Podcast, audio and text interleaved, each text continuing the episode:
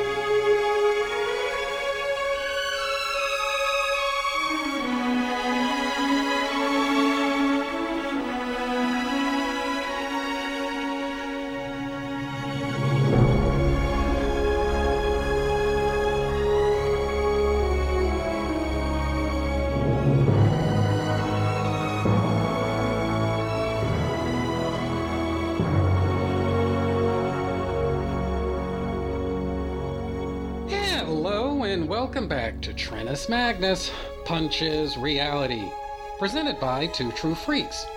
I'm your host Magnus, and at the time that I record this, guys, it looks like civilization is starting to get back to normal, or we're trying to get back to normal.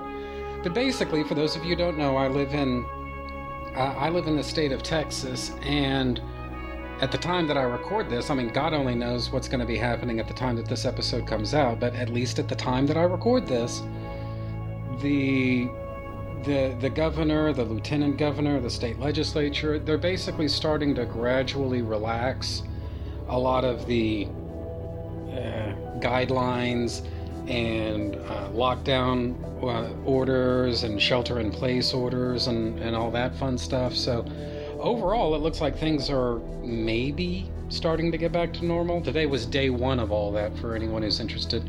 So I guess we'll we'll see how this turns out. So um, the timing of when this episode is being recorded, normally I wouldn't mention something like that, but it's. I, I think it's safe to say that it's pertinent to some of the things that I plan to be talking about in this episode. One of which is the Eastrail 177 trilogy. Now, for those of you who, who, who don't know, I have certain films that I rewatch on an annual basis, right? There are certain movies that, well, I mean, I, I say that I rewatch. Them. I mean, honestly, officially, the rule is I can only watch them once per year. Now, I can watch them less than once. I cannot watch them more than once. the idea here is that these movies are so special that I don't want to take the chance of burning myself out on them. And so, as a result, I basically have this rule in place that says that these movies they can be rewatched once per year, never more than once. And I think probably the the most famous uh, the most well known uh, set of movies, or movie, depending on how you look at it, on my list of annual re-watches is actually The Lord of the Rings. I rewatched the the the trilogy, the film trilogy, once every year. Now, again, I can watch the trilogy less than once a year, but never more than once. Only once per year. And as it as it relates to this episode that you're listening to right now, also on that list is the Eastrail 177 trilogy. And maybe. See, because it, it, it, it's a weird thing, because Unbreakable, as much as I liked it, it was never an annual rewatch for me. You know? Uh, for, for, I would say, since the like from the time that Unbreakable came out on DVD or general home video, from that time until maybe the last year or so, this was, I mean, maybe you watch it once every two years or three or, or just whatever. Never an annual rewatch. It was, you know, and that's no reflection on the movie. It's, I guess it's more a, a reflection of how I related to it. It's good but it's not something that you need to be so careful about protecting, you know? And so it, it just it wasn't a movie that I thought a whole lot about for several years, and then I had occasion to rewatch it and thought, you know what?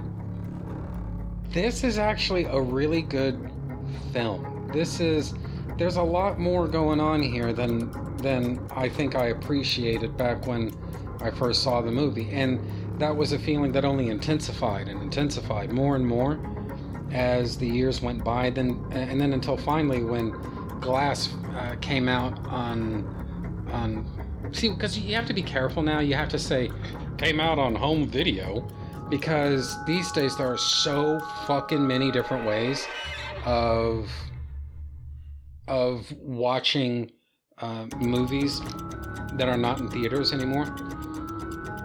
So many different ways that it's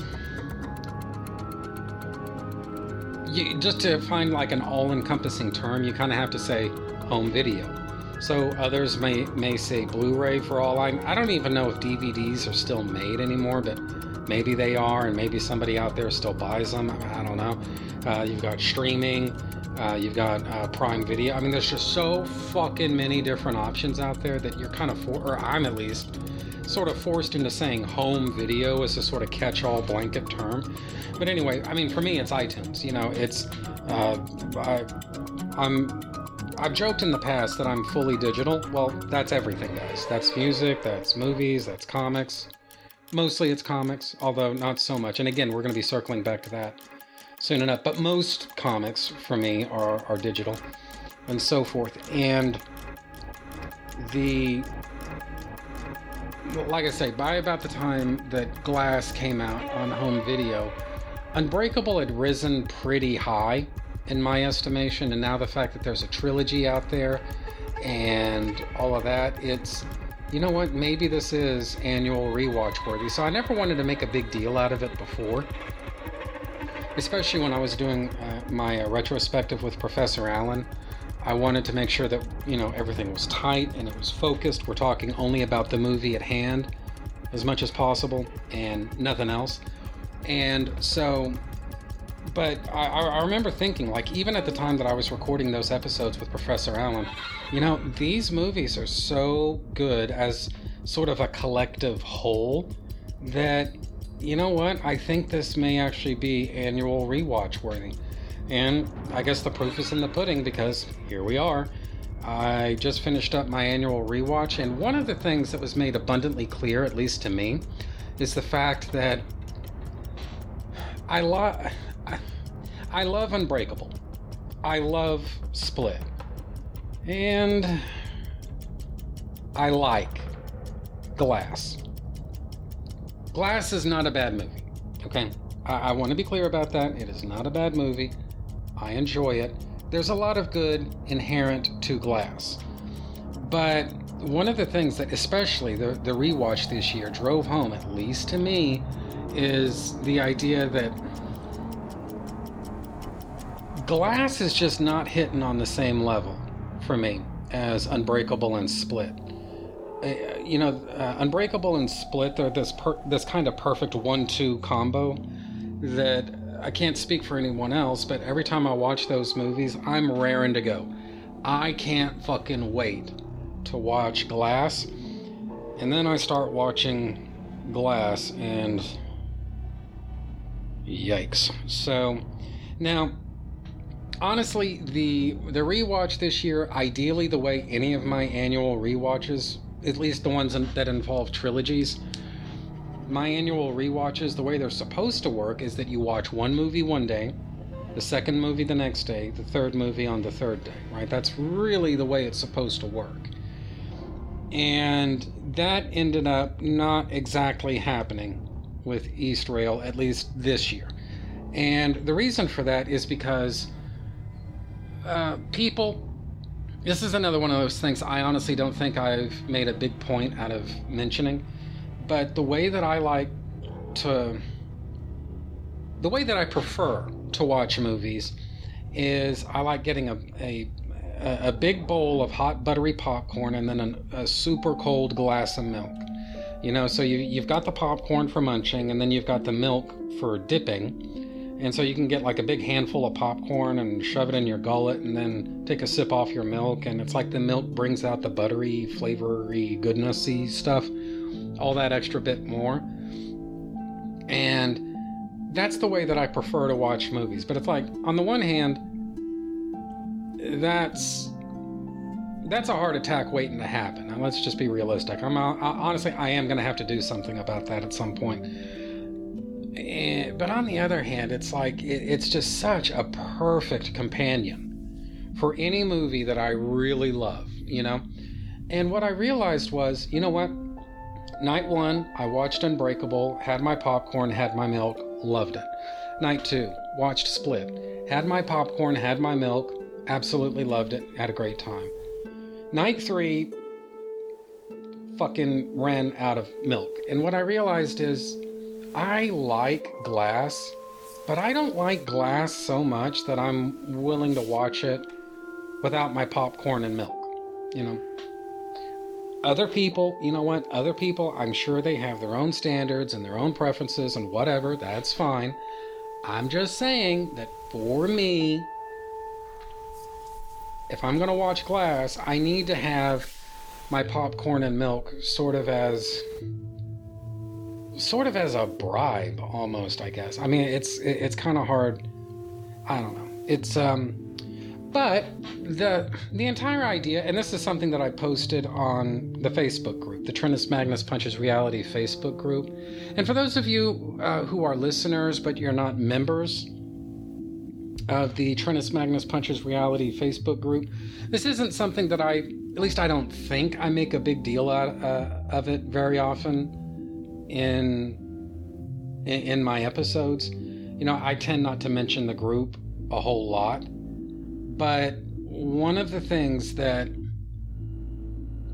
I think you guys need to know about is that the Trentus Magnus Punches Reality Facebook group, it's a lot more than just a dumping ground for uh, episode announcements, you know, new episodes that have been posted. Um, you might get um, different artwork. I do try to put sort of unique artwork, not always, but often, on the Trentus Magnus Punches Reality Facebook group. So if you just look at my shit in iTunes or if you look at it on twotruefreaks.com, the artwork is probably going to be something a little bit different when when you look at it in the Trentus Magnus Punches Reality Facebook group. So, right there, you're getting notifications instantly. You're also getting kind of sort of half ass unique content that isn't necessarily advertised anyplace else. Episodes of Trentus Magnus Jabs Reality will always be uh, posted in the uh, Magnus Punches Reality Facebook group, not necessarily anyplace else. So if you're subscribed on iTunes, you're going to see it there. The Trentus Magnus Jabs reality episode, you're going to see them there. If you uh, just check out twotruefreaks.com every Tuesday, you're going to see Trentus Magnus uh, Jabs reality, or not Tuesday, I guess just whenever Trinus Magnus Jabs reality episodes come out, you're going to see him on twotruefreaks.com. Uh, and you're going to see the Trinus Magnus Jabs reality episodes on the Trinus Magnus Punches reality Facebook page. So you, those tend not to get posted anywhere else. So if you're a member of the Two True Freaks Facebook page, maybe you'll see the Trinus Magnus Jabs reality announcements and maybe you won't. It just depends. You know, it's it's not even 50-50. It's it, there's a probability that you won't, like 70% that you won't but you might. Whereas if you're a member of the Trentus Magnus Punches Reality Facebook group, you definitely are going to see it. But in a, but over and above all that stuff, there's also just discussion. There's content. There are members who uh, post um, uh, discussion uh, uh discussions about. It, it could be Smallville, or it could be 80s cartoons. It could be Lord of the Rings, or something in general related to Tolkien. Um, it, it, could be any of a number of different things, you know, uh, news and goings on in the comic book industry or what's left of it. And so, all in all, if you're not a member of the Trentus Magnus Punches Reality Facebook group, you're kind of doing yourself a disservice because there's a community that's going on there that a lot of you may you may not actually know about. So I just I at least wanted to throw all that out there. And one of the things that I posted up there a little bit more recently, um, uh, this was basically I said that the entire idea behind doing an annual rewatch of anything really is it comes down to getting a new perspective or maybe pick up on small details that you missed in the past and sometimes it's it's only about enjoying something. You get an extra degree of enjoyment out of whatever it is that you're rewatching annually. You just get that extra bit of appreciation for it because this is the one time this year that you get to watch it so soak it up because uh, you're not getting this for at least 365 more days. So there's that. But that's not the only possibility and so with that in mind uh, as i was rewatching somewhat split but mostly glass i came up with some stuff about the Eastrail trilogy that a lot of you, I'm going to be honest with you, a lot of you probably figured out ages ago, but this stuff only just now became apparent to me. One of which is that not all of Kevin's alters are on board with the Beast. And that I already knew. I mean, to be honest, that's that was not breaking news to me. It's I would say that elements of split or not split, elements of glass or, and split, I guess, but really elements of glass really don't make sense unless some of Kevin's alters are members of the Horde and others of the alters are not members of the Horde. What I did not grasp is that the Horde, as a name, that refers specifically to alters that are pro beast. All right? It doesn't apply to anybody else. And so that was something that I hadn't grasped before. I mean, like I said, I knew that not necessarily all of the alters were pro beast. I did not understand until this new rewatch that the Horde specifically refers to pro beast alters. So that was that was just kind of interesting. The other uh, or another thing is the beast killed at least one person after the ending of Split but before the beginning of Glass. There's some dialogue at the beginning of Glass that makes it pretty clear that that after Casey makes her escape, but before those cheerleaders get kidnapped, there there was at least one other death at the hands of the beast. And so there you have it. Um, another thing that again it I, I don't think I fully grasped this before is that at the start of Glass, Hedwig was in charge of making sure that only Horde friendly alters possessed control of the light. And so, where the rubber meets the road on that is when the good professor and I discussed, like specifically Glass, I suggested that maybe, just maybe, Hedwig isn't so innocent. He's got some childlike naivete but I don't know how accurate it would really be to call him innocent in like the strictest sense of the word. And the fact that he made sure that only pro horde alters had access to the or rather the horde had access to the light kind of reinforces that. You know, Hedwig, he's a child, but that doesn't really make him innocent in all of this. I mean, he knew beyond any shadow of a doubt he was allowing only a murderer or murderers or people who are in some way or another complicit with murder to control the light. And that's pretty fucking dark, guys. So, anyway. All in all, I do kind of wish that I picked up on this stuff sooner so that I could have included it in the shows that I did with uh, Professor Allen. But you know what? It just wasn't to be. And I posted as much on Facebook. And as a just kind of an indication of the community that exists on the Trennis Magnus Punches Reality Facebook group that you you don't necessarily have access to if all you do is listen to uh, the podcast. Longtime listener of the show, longtime friend, uh, Doug Meacham, responded to that post. He said, "Well, maybe what I could do is record an epilogue with Professor Allen and he and I could work through that. And I'm not really opposed to that. It's just that number one, I didn't have so much of substance that I thought it was worth Professor Allen's time to come back. And number two, um, this was something I, I think I just wanted to hash through on my own and talk about and just kind of roll it around in my mind live, so to speak, and on mic and all of that. And because for those of you don't know, the way that the way that I podcast, usually I've got a set of bullet points, certain things that I want to talk about, and then I just speak extemporaneously around those bullet points and just try to work them in in a kind of organic way as I as I record a show. There are people out there who will go they'll like write a full script of what they're supposed to say. And to be honest about it, I mean, that approach actually does work pretty well, I think, with Smallville episodes that I do. Those uh, the uh, Magnus talks about Smallville episodes that I do, where those episodes are not really full script, but certain ideas are written out in sort of long form, just to make sure that I'm hitting all of the points and the nuances that I want to hit. There's still a fair amount of extemporaneous speaking that's going on there.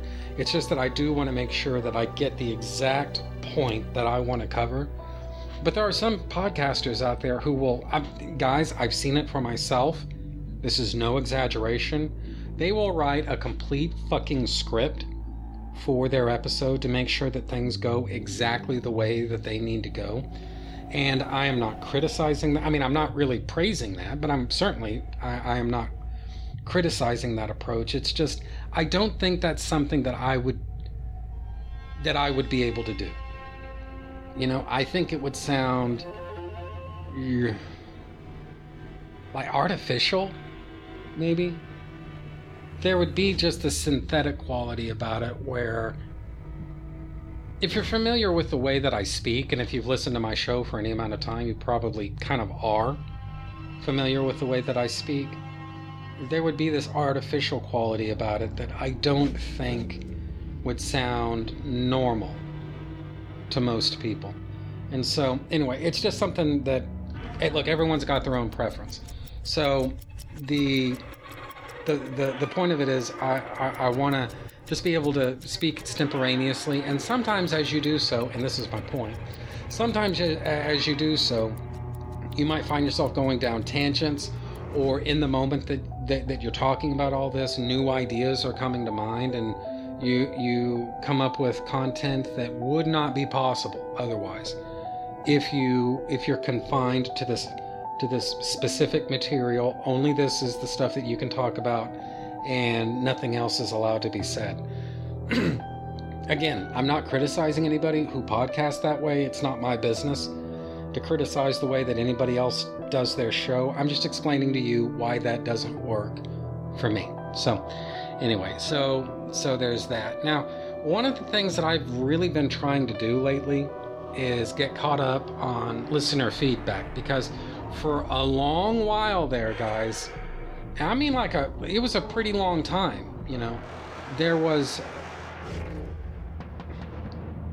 I, I was basically kind of, not on purpose, but just the way that things sort of worked out, ignoring feedback and that kind of sends a message to the listeners that I really don't want to send.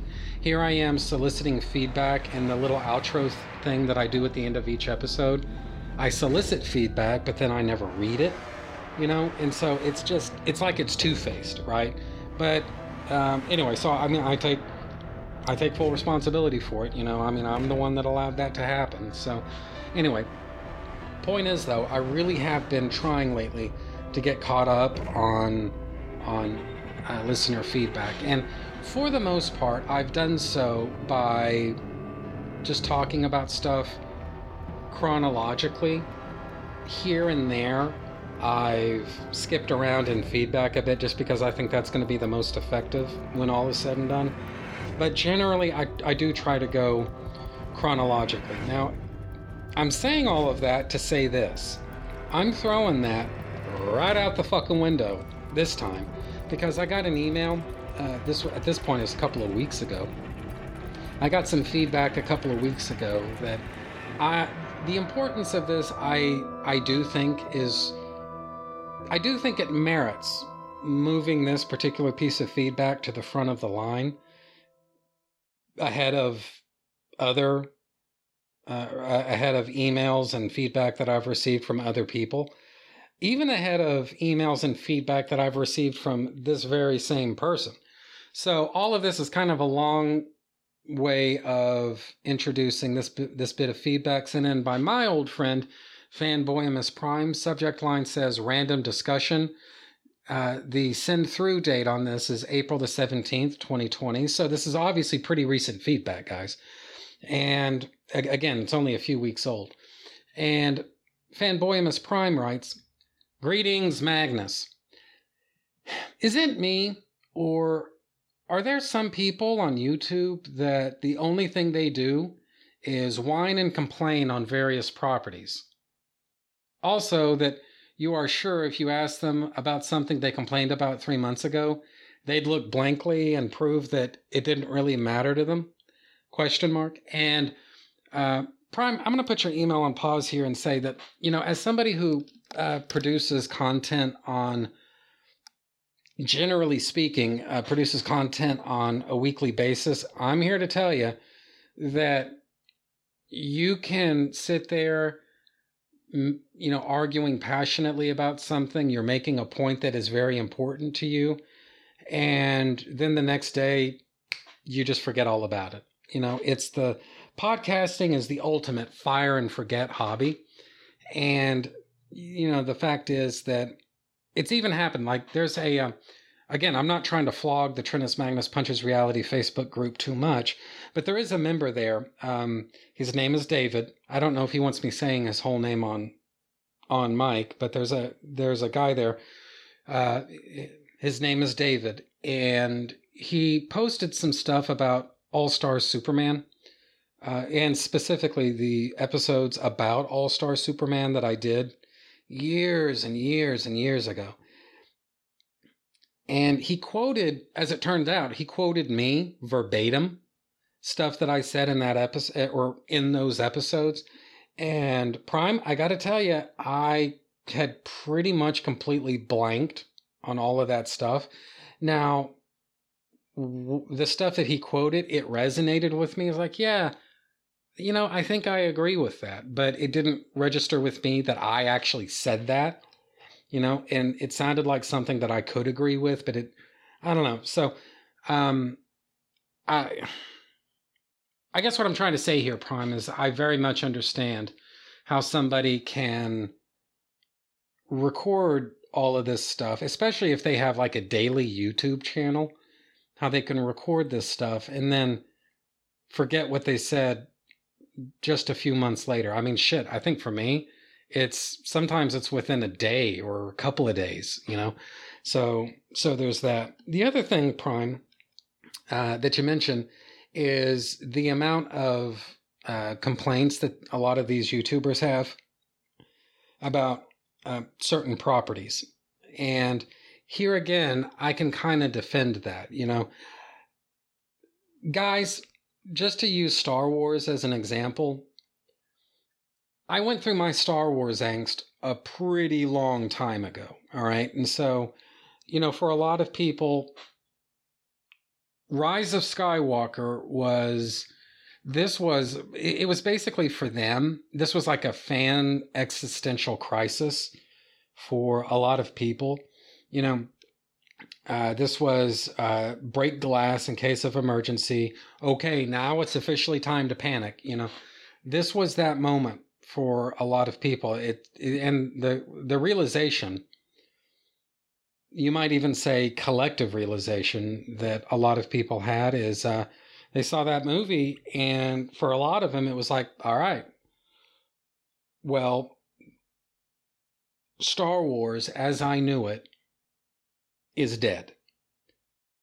And that's pretty much the way that they have to justify it to themselves at this point because this new stuff, especially The Last Jedi and to a large degree, from the sounds of things, uh, Rise of Skywalker as well, that is just so far removed from their expectations of Star Wars, what they want Star Wars to be, that they just pretty much have no choice but to step back and say, you know what, it's been a good ride,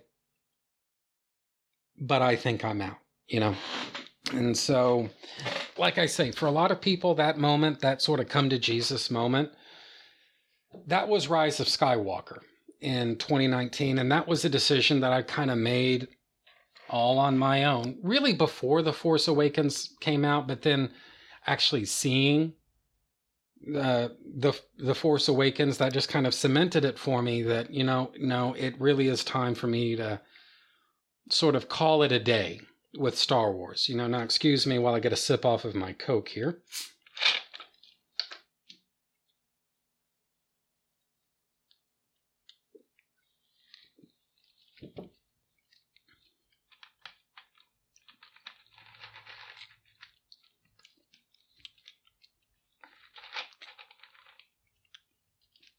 Just a second.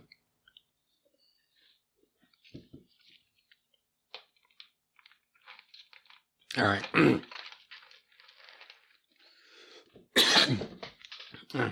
and uh, since I'm here, I'm also going to get a little bit of vapor too.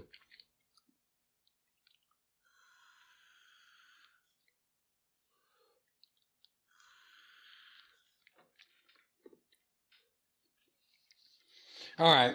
So now that's the Star Wars uh, component uh, of all this. There, but there are other ones. I mean, uh, Doctor Who. I, I am not a Doctor Who fan. I, I make pretty much no bones about that. I make no apology for that. I'm not a Doctor Who fan. There's something amazing about Doctor Who that the fans all love that frankly I just don't relate to. I mean, maybe someday.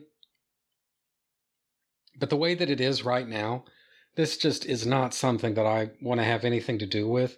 But my understanding is that a lot of Doctor Who fans, they've really had they've really had a rough time of it over the last six months or so. At the time that I record this in May, uh, they've had a pretty fucking rough time of it over the last six months. I don't know the details. I, I, again, I don't really understand Doctor Who. I don't really follow Doctor Who fandom, but just as I guess ships in the night, it looks like they've been having a little bit of an existential crisis themselves. Same thing with Terminator. Uh, let me think. What else? Uh, same thing with Ghostbusters, at least at one point. Same thing with Ghostbusters. And from the looks of things, a lot of people are kind of battening down the hatches when it comes to the MCU. What is coming next? And for a lot of people, they don't necessarily see good things on the horizon. And the common element here in all of this is a lot of these franchises and properties. You know what? Fuck it. I'm not the one that introduced this subject. No offense to you, Prime. You're the one that brought this up, not me. So, since I'm not the one that's bringing it up, I'm just trying to account for these things as best I can from my own perspective. I'm just going to go, I, am going there. Um, the common denominator on all of these different properties that are just pissing off their fans right now, Terminator, there's one, is basically getting woke. All right, that's pretty much what it comes down to. It seems like various of these different sci fi properties and fan properties and comic book properties, they're basically all involved in a fucking pissing contest with each other to find out, uh, you know, who can be the most woke. And I remember back in 2016 when the all female Ghostbusters movie was coming out that it, was like the talking point that got distributed among uh, among certain I don't even know if I want to call them fans, but at least certain people on Facebook is that well nobody ever said that the Ghostbusters were all men. And it's like, yeah, that's true, but there's a message that's being communicated with an all female cast in the 2016 Ghostbusters that is not being communicated with an all male cast in the OG Ghostbusters. and that's just undeniable. All right. There's not a deeper message with the the the casting of the original Ghostbusters film. There is a very clear message being communicated with all the all female Ghostbusters. And things honestly went from bad to worse. I mean, the marketing for that movie really could not have been handled much worse than it was because it really was the marketing department that fired the first shot at fans, some of whom were basically expressing ambivalence about the movie. It's like, yeah, this just doesn't really look all that interesting to me. I don't know if I'm going to see it. I mean, for the most part, that was the general reaction from certain prominent fans, particularly on YouTube, right? That was really the the consensus. And the shot that got fired first by the marketing department was that these people are istophobes because they don't want to see our movie and fucking blah blah blah. And it's like all anyone said was, "Hey, I don't really like the trailer for your movie. I'm out." All right. No one said anything about uh, about the casting or anything like that. They just said this doesn't look like it's for me. I don't think I'm going to be seeing this. And then instantly, we we go into istophobe territory where if you don't like this, then you're some kind of a big poo poo head and fuck you, pretty much. And I don't know, it was I thought the the way that the marketing department, the way that the cast, the way that the director handled all of that stuff, it was so far over the fucking line of what is appropriate behavior from people who are trying to appeal to customers. That was so fucking inappropriate. And I wish I could say that things have gotten better, but it really doesn't look like they have. There was a point when and of course, now I'm blanking on the idiot's name. Maybe that's for the best, honestly, to tell you the truth. But the attitude and the marketing and all that bullshit leading up to the release of the Harley Quinn movie, it was basically. It was basically uh, variations on we are not going to appeal to straight white cisgender men.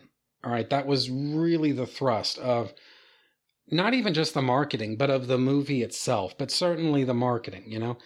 And one of the things that heterosexual men enjoy seeing is hot women.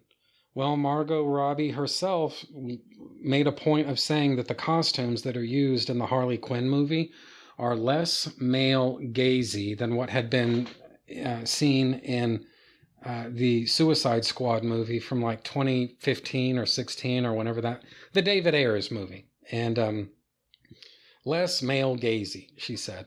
And basically, the the idea was that they're going to be trying to market the film to women, to the LGBT uh, community, and basically everything uh, to a, a POC, basically to every single other group that is not straight white men. And the movie fucking bombed. And the and, and like the thing about it is, I mean, I think straight white men still made up the majority of like the mathematical majority of the audience.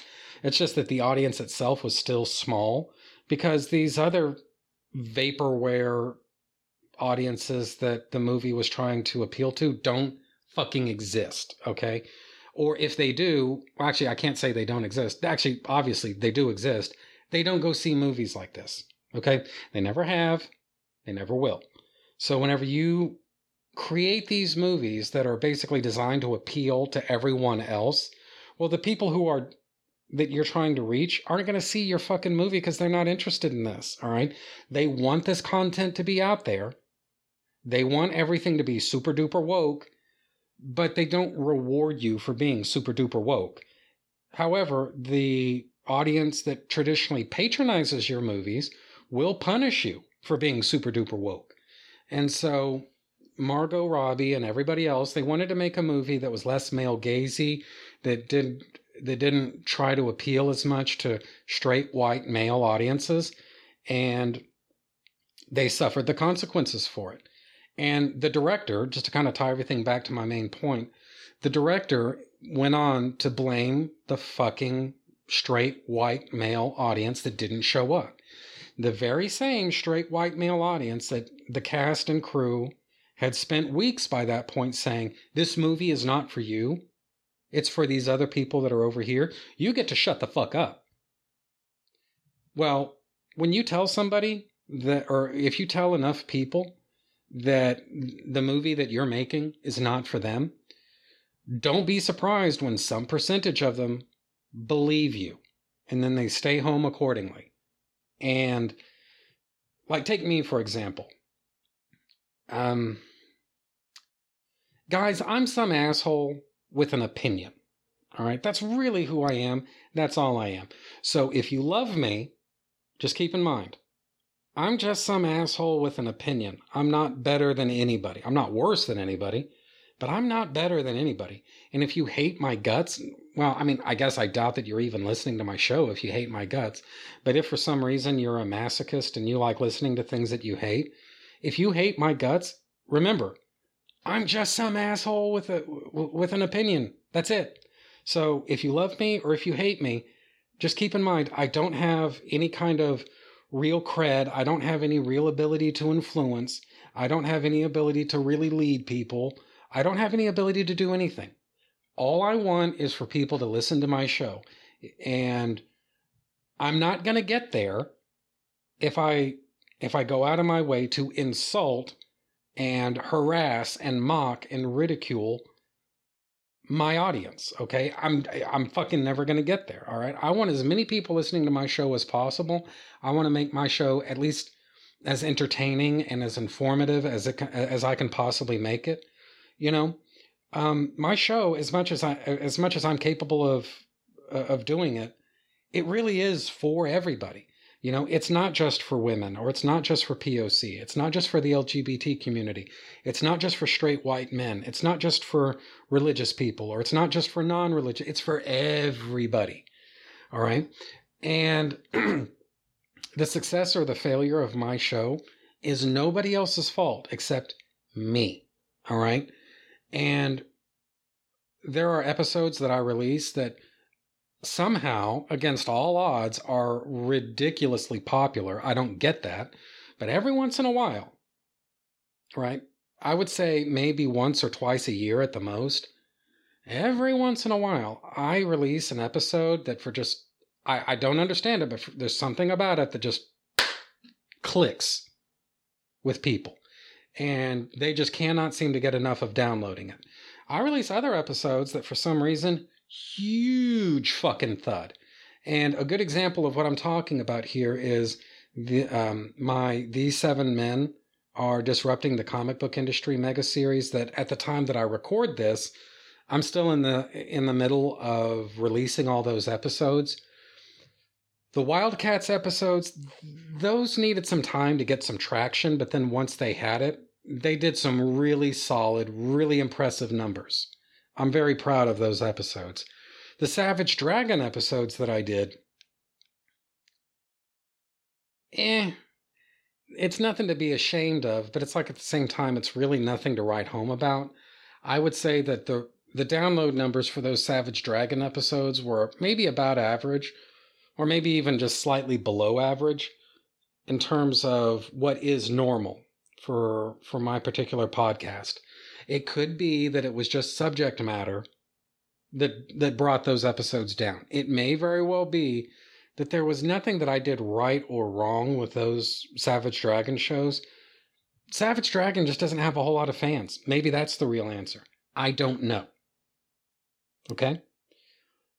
What I do know is that in general, the success or the failure of any show that I release, ultimately, guys, the buck stops here. It has to. It's not your fault if my show or any episode of my show doesn't have gangbuster numbers eh, just, you know, week after week after week, you know. It's nobody's fault except mine. All right? That's a reality that I'm very clear on, I'm very comfortable with, and frankly, I understand that I cannot change. The director of the Harley Quinn movie went on the fucking warpath blaming the very people that she again that that she and the cast and crew had spent fucking weeks looking them right in the eye and telling them outright this movie isn't for you. We made this movie this harley quinn movie. We made this movie for these people over here all right? It's not for you. And those people for the most part did not see the movie in their usual numbers the numbers that would have propelled harley quinn to success did not show up. And so then she goes on the warpath blaming them for not showing up. It's like it's their fault. It's like, no, you made a movie that did not appeal to them. And then that, that was number one. Number two, you you spared literally no expense in telling them this movie was not meant for them. And what were you expecting? You know, it's not their fault that your movie failed. It's your fault. Um, or here's another one, Charlie's Angels. There's there's another one that went ultra woke. And if you look at the cast members of Charlie's Angels, the the recent the Elizabeth Banks movie, in general, they're actually really glamorous, really beautiful women. You know, they really are. But the minute they were in that movie, well, less male gazy.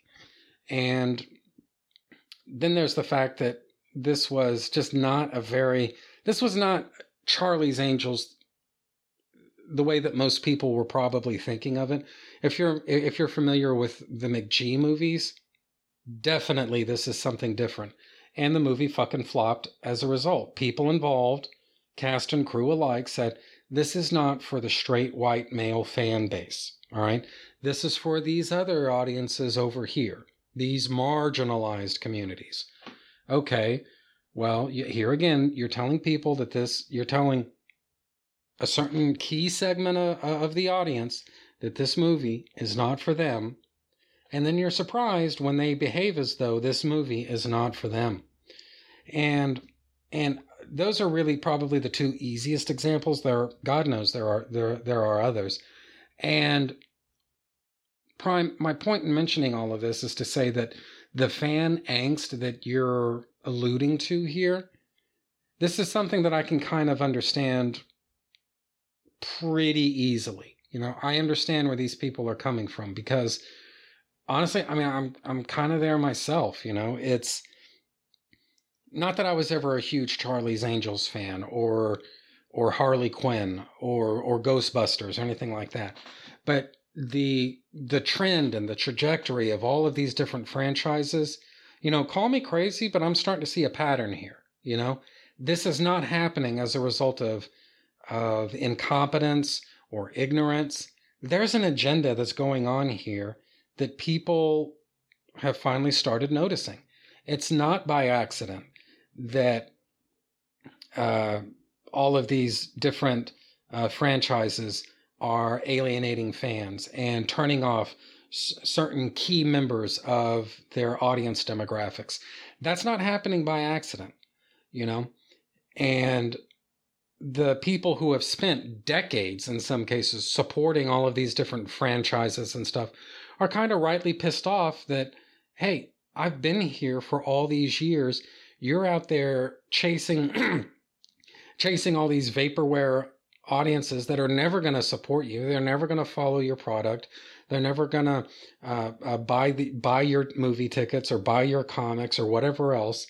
Why are you trying so hard to appeal to them when, if past is prologue, we already know they don't spend money? You know, it may be that they just don't even have any money, but they certainly don't spend it, or at least they certainly don't spend it on stuff that you make. You know, and you know, Prime, I mean, I understand how easy it is to look down your nose at those YouTubers and those podcasters and those fans.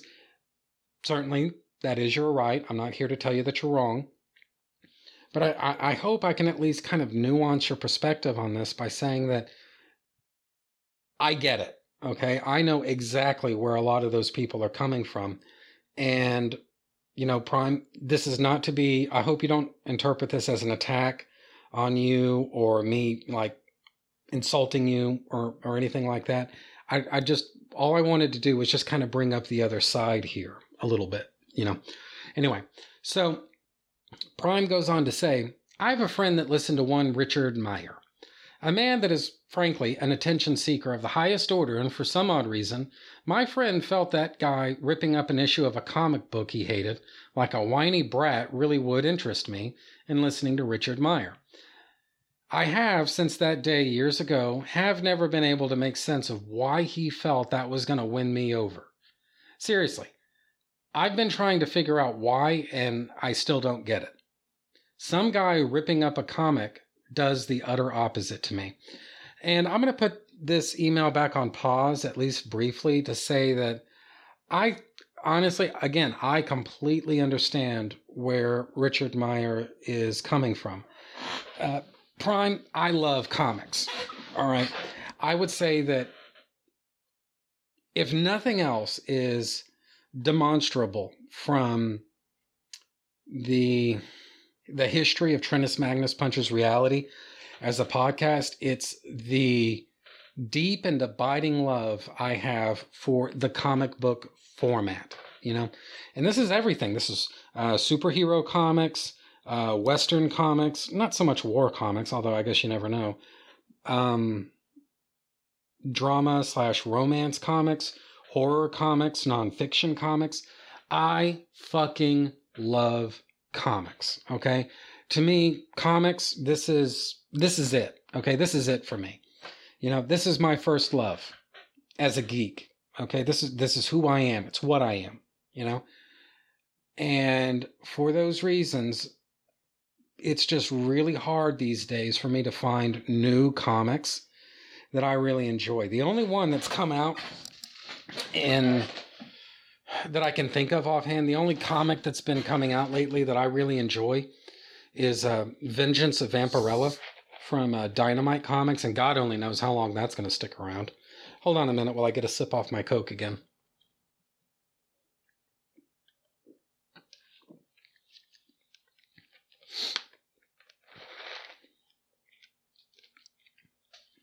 So, um, Vengeance of Vampirella, right? And uh,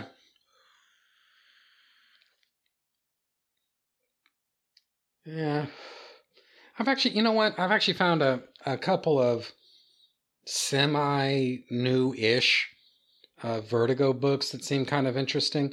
So I don't know. But anyway, so the point is there's just not a whole lot of stuff that's coming out right now that um that I really enjoy and and, get into. And again, the wokeness, all right? And when Richard Meyer tears up a comic book in one of his videos, this is meant to be the ultimate expression of disdain and disgust, all right?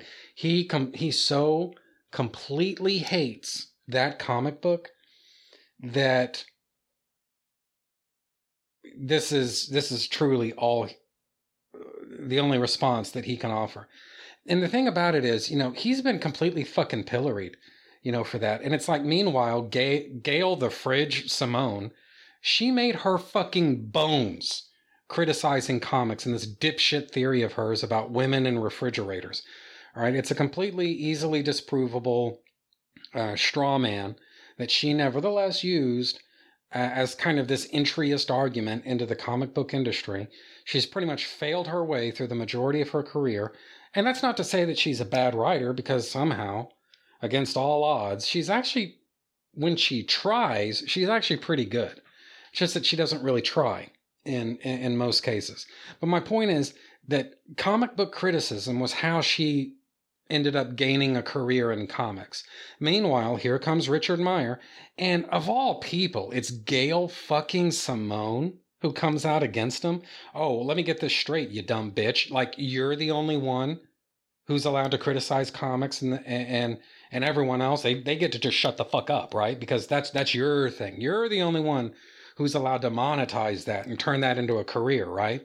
And it's just so fucking hypocritical. You know, it's like I I really wish I could tell you how much respect I've lost. Not that I ever had all that much to begin with. I was never a big Gail Simone fan. But I mean, I really wish I could tell you how much fucking respect for her that I've lost over the last couple of years. It just, it fucking defies description, you know? And so it's like, my point is this.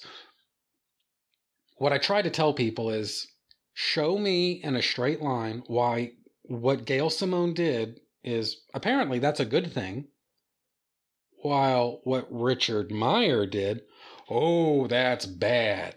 Show me in a straight line how exactly that works. Why is Gail Simone, back in the 90s, allowed to criticize comics for completely imaginary, totally fucking bullshit reasons, but Richard Meyer can't offer real and meaningful, constructive criticism of comics about real and clear demonstrable flaws that comics have these days and then punctuate all that stuff by tearing the comic book in half, why is he not allowed to do that? Why is Gail Simone allowed to do what she did? Richard Meyer isn't allowed to do what he did. Show me in a straight fucking line on that, you know? And so far, I haven't had any takers. So again, Prime, I'm not angry at you. I'm angry more, I guess, at the amount of venom that Richard Meyer has attracted. And on that note, Prime goes on to say, You might vaguely remember Richard Meyer for suing Mark Waid over getting his comic at Antarctic Press uh, canceled and having to pay the added costs of self publishing the book. The lawsuit, so many on YouTube felt, oh, Richard's going to win his Kickstarter backed legal battle and show the world. And yeah, it didn't really go that way. And Prime, I'm going to put your email back on pause and say, as far as I know, that lawsuit is ongoing. There's not been a verdict, there's not been a final decision, there's not been a settlement. There hasn't been anything. As far as I know, that's that's still an ongoing process. and uh, I think I read somewhere that Meyer expects that this thing to go on for at least one more year. It could be more, but he's he, apparently it's his idea that it's going to go on for at least one more year. So I don't know. What I do know, uh, Prime, is that I've spent the majority of my life working either for or with attorneys, and that doesn't mean that I'm a, a I'm a lawyer or that I have some kind of legal insight or something like that. It just means that I've spent a lot of time working for attorneys, and as a result, I've kind of learned a few things. One of which is just be, in in the course of one job that I was doing, the subject of tortious interference actually came up, and an attorney explained to me in pretty, I think, pretty clear and easy to understand terms what exactly tortious interference is, what it looks like, how it works, and the damages that ensue. And the reason I say that is to say that that sounds, I'm going to try to phrase this carefully. That sounds an awful lot, tortious interference. That sounds an awful lot like what Mark Waid is alleged, okay? What he is alleged to have uh, done in this whole business uh, with this lawsuit that that we're talking about here. And so that's just me going off memory. All right. Tortious interference and the way that it was explained to me ages ago, that's not the final word. You know, other people who are attorneys or otherwise come from legal backgrounds, they are similarly convinced that what Mark Waid is alleged to have done, if he actually did that, that could be tortious interference right? It's not just me, it's not just one asshole's opinion. This is the opinion of a lot of assholes. So, I guess what I'm trying to say is number one, as far as I know, the lawsuit is ongoing. Number two, people who, like, I think, again, not that I, what does that matter? I'm just some asshole. But the point is, I think this sounds kind of like tortious interference if Waid is actually guilty, and I don't know. I'm not making any statement about that one way or the other people who are in kind of a similar position as me. They've worked with a lot of attorneys a lot. They think this sounds an awful lot like tortious interference. People who fuck it are actual attorneys. They're all saying we're all saying the same thing here. So if I was the only person who thought that Meyer had a case, I would understand if the reaction to that was, well, you're just some dickhead. You don't even have uh, a, a, a, law degree. You've never been to law school. You, you, you, you haven't taken the bar. You're just a you're just a shithead. Well, whether I'm right or I'm wrong, maybe I am a shithead, but I do think that there's that there's a real case here. So do other people who come from a similar background as to me. So do other people who are paralegals. So do people who are actual attorneys. I there's a friend of mine who's a judge I actually ran all this by him like a year ago or something like that. He's like, "Yeah, there's a real case to to go through here. This is not this is not going to be a slam dunk for for the defendant, you know." So anyway, so point is um well, fuck it, you get the idea. So anyway, uh Prime goes on to say, on to something vaguely related that uh, uh, on to something vaguely related to that is the whining and moaning so many did on the 2020 New, uh, New Warriors five issue miniseries. Oh, yes, the new characters they made are extremely lame and, and pathetic, but it seemed like the end thing to rag on when the real question is if they intended to buy it or not. Though, given some of the bottom feeding whiners online, such a simple question likely makes their brains explode. And here again, Prime, I'm putting your email on pause. Here again, Prime, um, we don't know really what the status of New Warriors is, at least at the time that I record this. It sounds like, at least for the moment, the original release date for that has been delayed, and then delayed again, and delayed again. So, you know, who knows? But the the issue among a lot of the YouTubers that I see is that they were actually planning to buy that comic specifically for purposes of roasting it, you know. Now me I don't I happen to think, you know what? Life is too long to to buy comics that I know I'm going to hate just so I can rag on it, all right? But if other people want to buy a comic book just so they can rag on it, well, whatever, it's their life, you know. Um, but apparently, a lot of the naysayers behind that New Warriors uh, miniseries that you're talking about, yeah, they were primarily going to do it. Number one, they were going to financially support it, and number two, that was primarily so they could roast it on their YouTube channels. And so, I don't know, we'll see. Moving right along, Prime says, For me, what annoyed me far more is Marvel never said that new that New Warriors miniseries was a miniseries, and I can't get why the U.S. government wouldn't wouldn't uh, or rather would want the new the New Warriors to be mentoring teens. I mean, the whole opening incident for Civil War involved the New Warriors. Then again, the U.S. government at their superhero training camp post Civil War wasn't open a week before someone got killed, and they cloned the dead guy to cover it up. Also, something that is weird uh, not to come up for a teen version of the Superhero Registration Act, is that those very teens had all fought Hydra the month or so it ruined the U.S. and the Secret Empire story. Uh, yeah, um, or rather, A. Yeah, if they're not gonna uh, fight when Hydra is running things, um, running things our law against this is likely merely going to annoy them a lot, sort of thing. And Prime, I must agree with you. Then again, the writer of that miniseries seemed to think his dead meat for a crossover body count are this era's sort of thing New Warriors had. Yeah, that's a load of crap. Other than Night Thrasher, the original New Warriors characters all were characters from the 70s to a few years before the team first showed up. Something that honestly, Marvel has plenty of characters that were young and been around for a while that could easily be used. And Prime, I'm going to put the, this on pause and say, you know, this is something that I've been wor- kind of wondering about for a while myself. These new warriors in this Kibblesmith miniseries, they they seem like they're mostly new characters.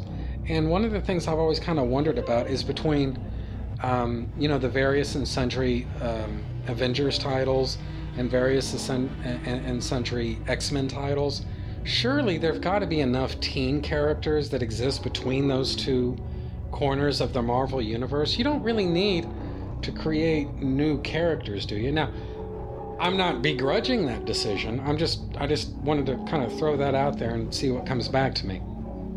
Now, one of the things that I can say in kind of half assed defense of the Kibblesmith uh, New Warriors is one of the things that has really pissed me off about comics for the last few years is this idea of swapping out an existing character for basically a diversity hire. Let's call it what it is. And so, you know, um, you can't really say that about Spider Man because, yeah, Miles Morales is on the scene, but Peter is still Spider Man. But, you know, other characters, you know, Captain America, Iron Man, and so forth, basically, those people get replaced with a bunch of fucking diversity hires.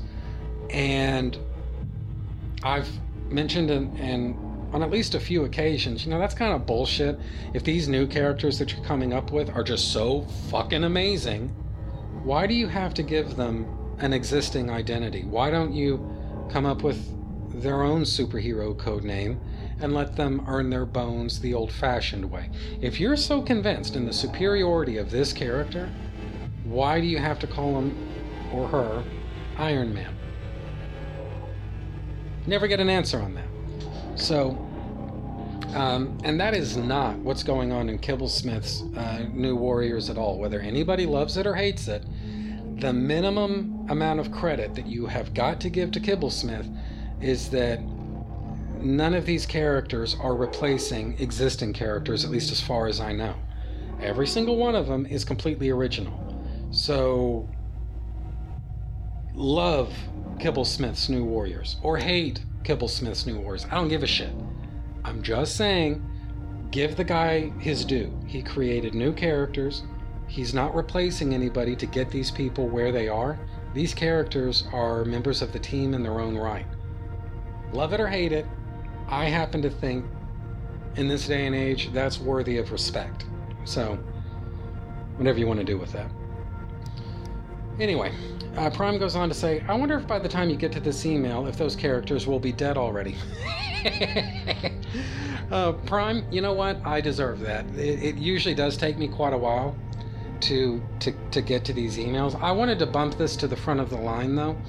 Um, number one, it was just so timely at the time that you know you sent this to me. I figured now would be a good chance to to kind of dive into that a little bit. And number two, hopefully this this does show you. This is another um, show of good faith on my part that I really am serious about getting caught up on all the different feedback and everything. I really do want things to to start, you know, picking back up and uh, getting that uh, getting that vast backlog of feedback uh, that I have, getting that getting that cleared out. So anyway, Prime goes on to say, uh, on to something a bit more cheery is Scooby Doo Team Up. The book was utterly amazing, and and fun and a blast to read. Not sure how many times I've I've suggested it, but it is worth all the times that I have uh, that I have done it, or will do so again. And um, putting uh, Prime's email back on pause here to say that, yeah, Prime, I'm going to be honest with you. I I don't remember, you know, um, one way or the other, if you've mentioned that in the past or not. I tend to think like I'm kind of blanking on it, just to be honest with you. But I mean, I tend to think that you probably have, and um, I don't know. I mean, I'm I, I'm I'm just uh, sort of just sort of blanking on that. The the idea though of of Scooby Doo team up, this this actually does sound like again, points for originality. I'll say that this does at least sound like it's something that tries to be fun and engaging and entertaining, and for the most part, doesn't really take itself too seriously. Now, I must say that, you know, the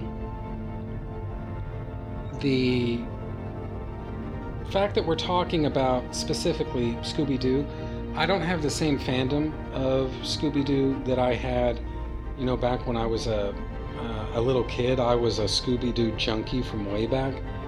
But, you know, nevertheless, I, I don't know. It, it I, I will give I will give you your due though. That actually does sound it does sound pretty good. So, um, and then Prime. Actually, you know what? That's the end of Prime's email. So, hmm, silly me. All right. So, anyway, Prime. I just want to take uh, this time uh, again to clarify. None of this is meant to be, you know, like a, a slam on you or anything. There's just certain things that have, about comics that have just been fucking pissing me off for the last several years. I wanted to get that off my chest, but hopefully you understand that you and me, we're cool, right? Uh, and uh, I, I want to be clear about that. So, anyway, and um, wow, this this thing has actually ended up dragging itself out a lot longer than I was originally expecting it to. So, anyway, well, whatever. Um, I don't know if I'm going to release an episode next week. Maybe I will, maybe I won't. Um, I haven't really made up my mind. It really just kind of comes down to what I'm able to to manage. I think I might be able to manage something though, but uh, either way, I think that's pretty much it for me for this week. So, bye everybody. I will see you whenever.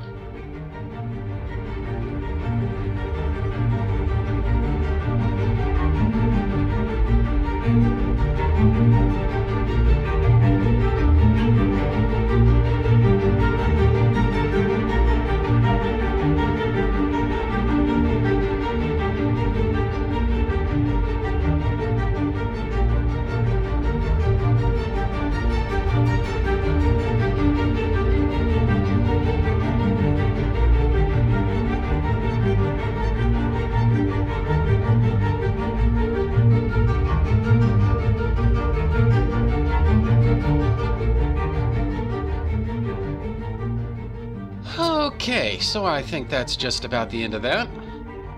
Trentus Magnus Punches Reality is a proud member of the Two True Freaks podcast network.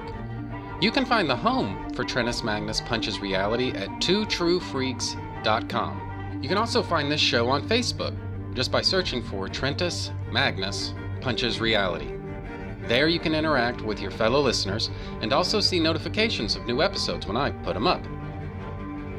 My Facebook group is the only official place where you can find everything that has anything to do with this show.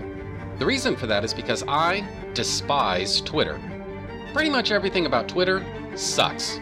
So, join the Facebook group today. Speaking of Facebook, you can friend me just by searching for Trentus Magnus, which is spelled T R E N T U S M A G N U S. You can email me and my parole officer at trentusmagnus at gmail.com. But remember, all feedback and correspondence emailed to me will be read on mic unless you request otherwise. So, if your email isn't intended for public consumption, don't forget to say so. Otherwise, I'll assume that you want your correspondence to be heard by my dozens, and dozens, of fans across the world. Do you have a suggestion for a topic? Feel free to email me, and I might consider thinking about the possibility of potentially discussing whatever you have in mind someday. And that's a promise. Since we're on the subject of feedback, Trentus Magnus Punches Reality can be found on iTunes just by searching for Trentus Magnus Punches Reality. Won't you take a moment to rate my show on iTunes? That helps new listeners find the show. And just in case you don't think that I've given you enough shit to click on just yet, you can sponsor my show simply by going to twotruefreaks.com. There you can find the PayPal button, donate any amount at all, specify that you're sending Magnus some monetary love, and you will be an official sponsor of my show's very next episode, with your message read in the show's opener. It's that easy. And there's no minimum donation. Be a Trentus Magnus show sponsor today. I don't have a Patreon, because if you think that I hate Twitter, boy, just wait till you hear what I think of Patreon. So, if you want to throw some bucks my way, the Two True Freaks PayPal link is the way to do it. The contents of this podcast are fictitious, hypothetical, and probably completely unnecessary. Any similarity to living persons or real life events is purely coincidental and void where prohibited by law. Some assembly required, batteries not included, many will enter, few will win. The white zone is for passenger loading and unloading only. All models are over the age of 18. Trentus Magnus Punches Reality is a Magnus Media Enterprises Limited production in association with Demonsacor of Milan, Italy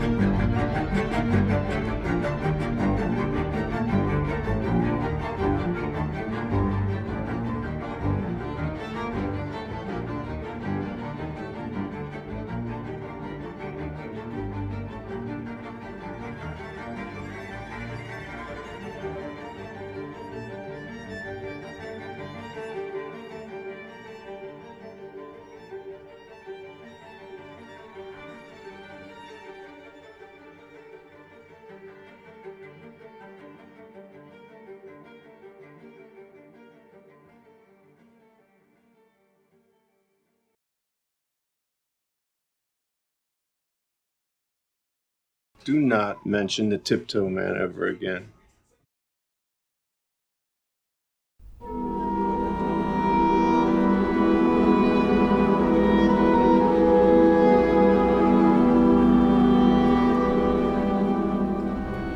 Hey, everybody.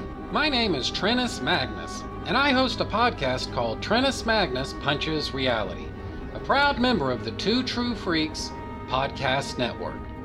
Here at Trentus Magnus Punches Reality, we usually talk about comics, movies, and TV shows, because those are my favorites, but every once in a while, all that stuff gets put on pause so that I can wander through the world of J.R.R. Tolkien. I've really come to adore the works of J.R.R. Tolkien over the past several years, and so I occasionally record episodes about it. This is Radio Free Isengard. Radio Free Isengard is an irregular feature of Trentus Magnus Punches Reality, which could consist of subjects such as movie discussions, book reports, character analysis, gushing over Howard Shore's music, how awesome it would be to live in Hobbiton, or any of a million other possibilities. For one thing, I do a rewatch of the Lord of the Rings films every year, and I seem to have fallen into the habit of recording my thoughts on a given year's marathon. The point is that the subject matter could be anything, and you never really know what might be coming next. So join in on the fun of Radio Free Isengard, an irregular feature of Trentus Magnus Punches Reality. Only at twotruefreaks.com.